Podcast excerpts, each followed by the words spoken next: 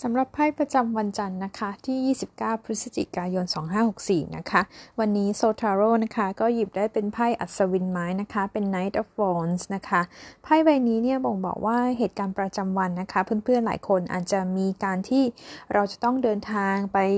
สถานที่ต่างๆไปทำงานไปติดต่อธุระ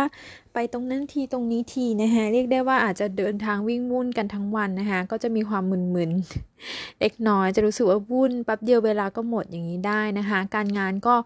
ถ้าเราเป็นคนทำงานนั่งโต๊ะอยู่ออฟฟิศอยู่กับที่นะคะก็จะมีคน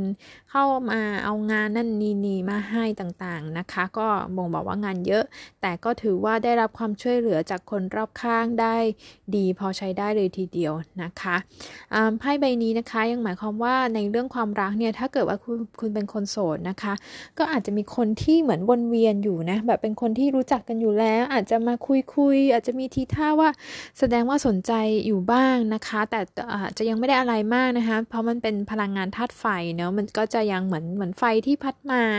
พัดผ่านไปอย่างนี้ได้เหมือนกันนะคะถ้าเป็นลักษณะที่ว่าเราคุยกันแล้วเราก็เริ่มคบกันแล้วนะคะยังเป็นลักษณะว่ายังแม่หมอคิดว่าอาจจะยังไม่ได้แสดงทีท่าชัดเจนเป็นคนคุยนะคะบางครั้งเขาก็แวะมาคุยบางครั้งก็มีห่างไปอย่างนี้ได้นะคะก็ยังบอกไม่ได้นะว่าชัดเจนอะไรมากมายนะคะในใบลักษณะนี้การเงินก็ยังมีการเงินถือว่ายัง